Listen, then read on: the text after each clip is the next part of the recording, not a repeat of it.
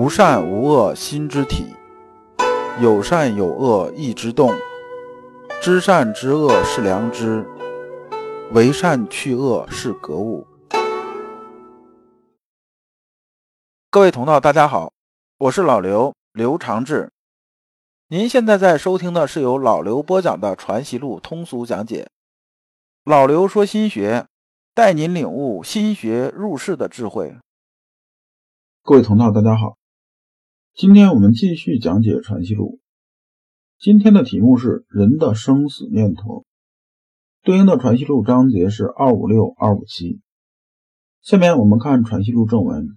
又曰：目无体，以万物之色为体；耳无体，以万物之声为体；鼻无体，以万物之嗅为体；口无体，以万物之味为体。那么前面这几句啊是个并列关系，他在说什么呢？说的是体用之间的关系。那么体用关系呢，以前我们讲过很多次了，这次呢我们再复习一下体和用的关系。体呢讲的是什么呢？讲的是这个东西。用呢是指啊它的作用或者它的神的方面的东西。打个比方啊，比如说锅盖，锅盖是什么呢？锅盖就是体，就说的这个东西是锅盖，它是一个名词性质的。那么呢盖锅呢，盖锅呢就是锅盖的用，就是锅盖是干嘛的呢？它是用来盖锅的。你简单的把体用关系先这么理解。那么这里讲啊，目无体，以万物之色为体，这个并列讲的这意思。说眼睛啊它是不是就是体呢？说眼睛不是，眼睛不是体。就是眼睛啊它如果没有万物的这种颜色的话，它是看不到的。那它的作用是什么呢？它的作用啊就是觉知，觉知什么呢？觉知万物的颜色。同样呢耳朵也是没有体的。耳朵是干什么呢？它是觉知啊万物的声音的。那么鼻子呢是觉知万物的味道。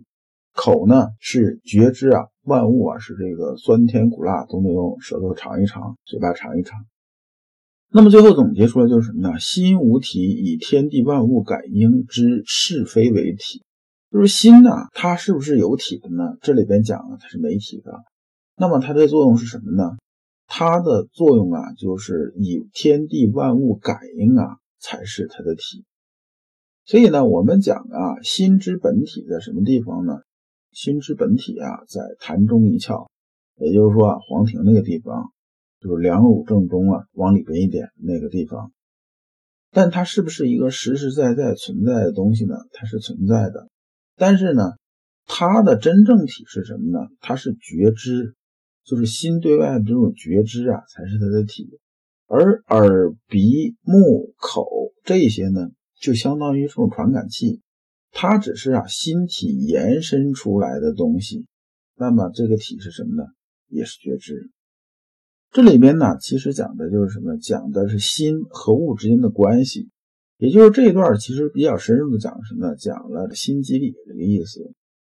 心呢这里边说的就是良知，物呢就是指万物。我们讲啊是父为一物，这物呢不是说啊西方那种讲法说这一杯子是一物啊，一个桌子是一物。那我做这个具体的事儿，做一个项目，呃，做一带孩子，做一孝亲，这个这就是事儿了，不是？心学里边这种事儿呢，也是物，就所有都是物的范畴。那么我们修身呢，修的是良知。这修良知呢，不是以色身为体，而是以什么为体呢？以觉知啊为体的。觉知啊本身呢是没有烦恼的。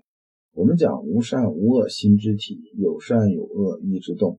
这里边呢意只要一动，就觉知中只要好恶开始有分别，人呢就开始有了烦恼。那这一节呢讲的核心的就是一句话，就是心无体，以天地万物感应之是非为体，讲的是这意思。二五七问妖兽不二。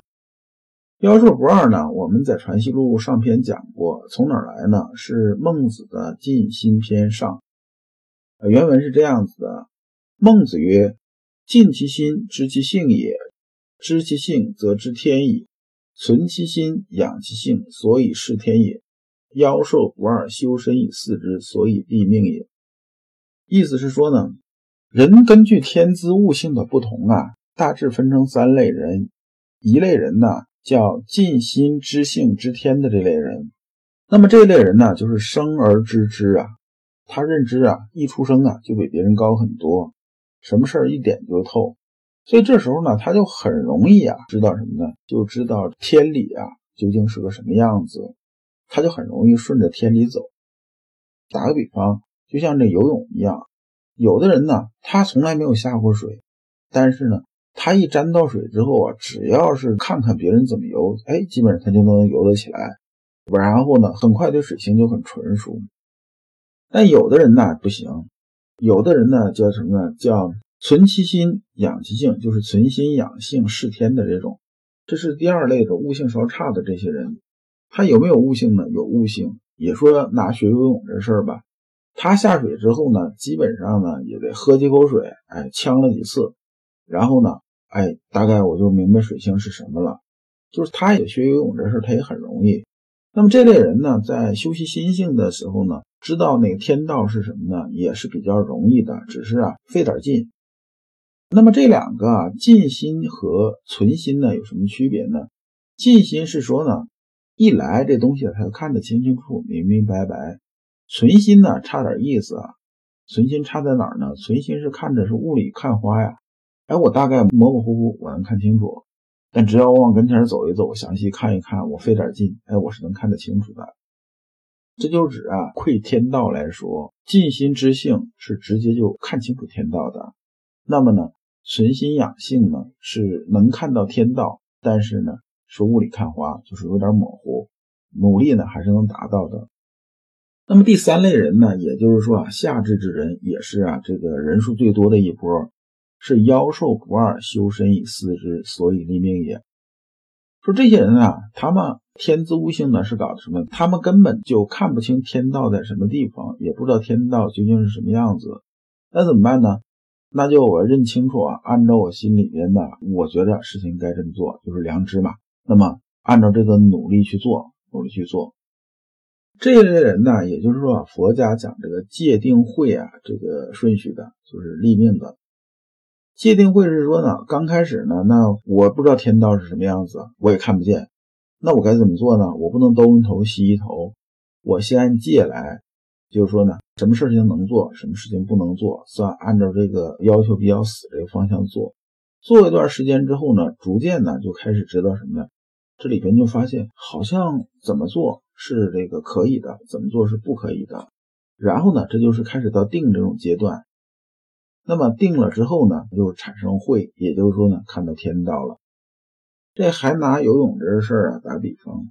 那么妖兽不二，修身以四肢啊，这些人是什么呢？这些人是对水性啊，基本就是旱鸭子。那你怎么教会他游泳呢？肯定先在路上先练吧，先练习肚子上垫这么个垫子，然后练习手部动作，练习脚上动作，然后下水之后啊，浮快浮摆，保证沉不下去嘛，然后就开始练，你就好好练练这动作，练这动作，练这动作，等到动作练得很纯熟了之后呢，哎，下水呢，先适应水嘛，那肯定也要喝点水的，这抢点水的，然后慢慢的等到里边喝水喝多了，是不是？这个自然而然呢，哎，慢慢就能游得起来了。虽然呢，水性啊不是很好，但是它毕竟能游得起来。那么这个讲的啊，就是妖兽不二的意思。而有人问先生妖兽不二这事儿，这段先生说啊，学问功夫于一切生力嗜好，他讲这些东西。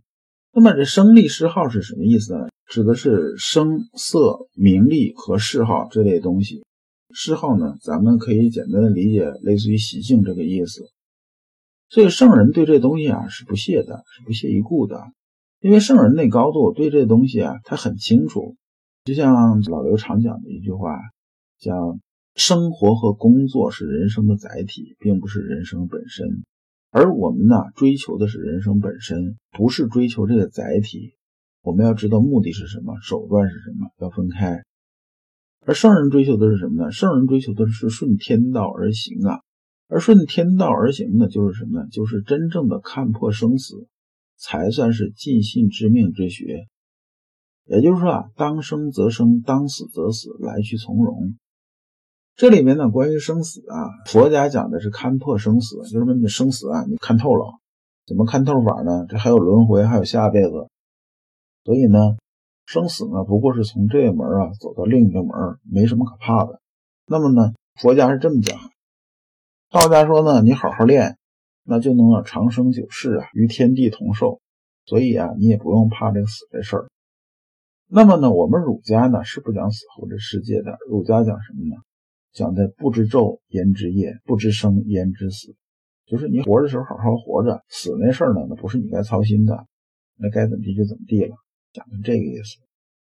先上下边接着说呀、啊，人于生死念头本从生身命根上带来，故不易去，若于此处见得破，透得过，此心全体方是流行无碍，方是尽性知命之学。这句啊就是我刚才讲的意思，就是儒家修身，当生则生，当死则死，来去从容。而呢，佛家讲相这事儿，生死啊其实是贪嗔中最大的相。但是我们入世啊，特别是我们到一定年纪的时候就知道啊，这个世界呢，生死固然很重要，但是呢，也有很多比生死更重要的事情。我们作为人呢，才有明知其不可为而为之的事情。你比如说啊，慷慨赴国难呐、啊，这其实就是良知圆满的一个表现。良知啊，也是分大小先后分别的，它是有顺序的。我觉得伦理啊，就是如此。这个世界呢，总是分的。比如说文天祥也好啊，还是后边的这些志士仁人，比如说抗日战争时候的张自忠啊，这些人呢，他们如果想活命，其实很容易，甚至荣华富贵都不难的。那为什么一心求死啊？就是因为在他心里边，在他三观里面呢，这些死的意义呢，远远大于活着的意义，所以才如此。而我们这些人呢，在入世之中也要清楚有个顺序问题。当生则生，当死则死，来去从容，并不是那么容易做到的。想从从容容，其实是比较艰难的一件事情。所以呢，大家只有啊努力去修身，修到这种程度，才算什么呢？才算是尽信致命之学了。如果你不知道如何进入心学殿堂，如果你在为人处事时经常左右为难，如果你在入世践行时经常茫然无措，那么你可以加老刘的微信，老刘的微信是老刘说心学的首字母加三个六，老刘为你答疑解惑，带你趟过晦涩的暗河，到达智慧的彼岸。这一讲啊，我们到这里就结束了，下一讲讲心学医人的方子。感谢诸君。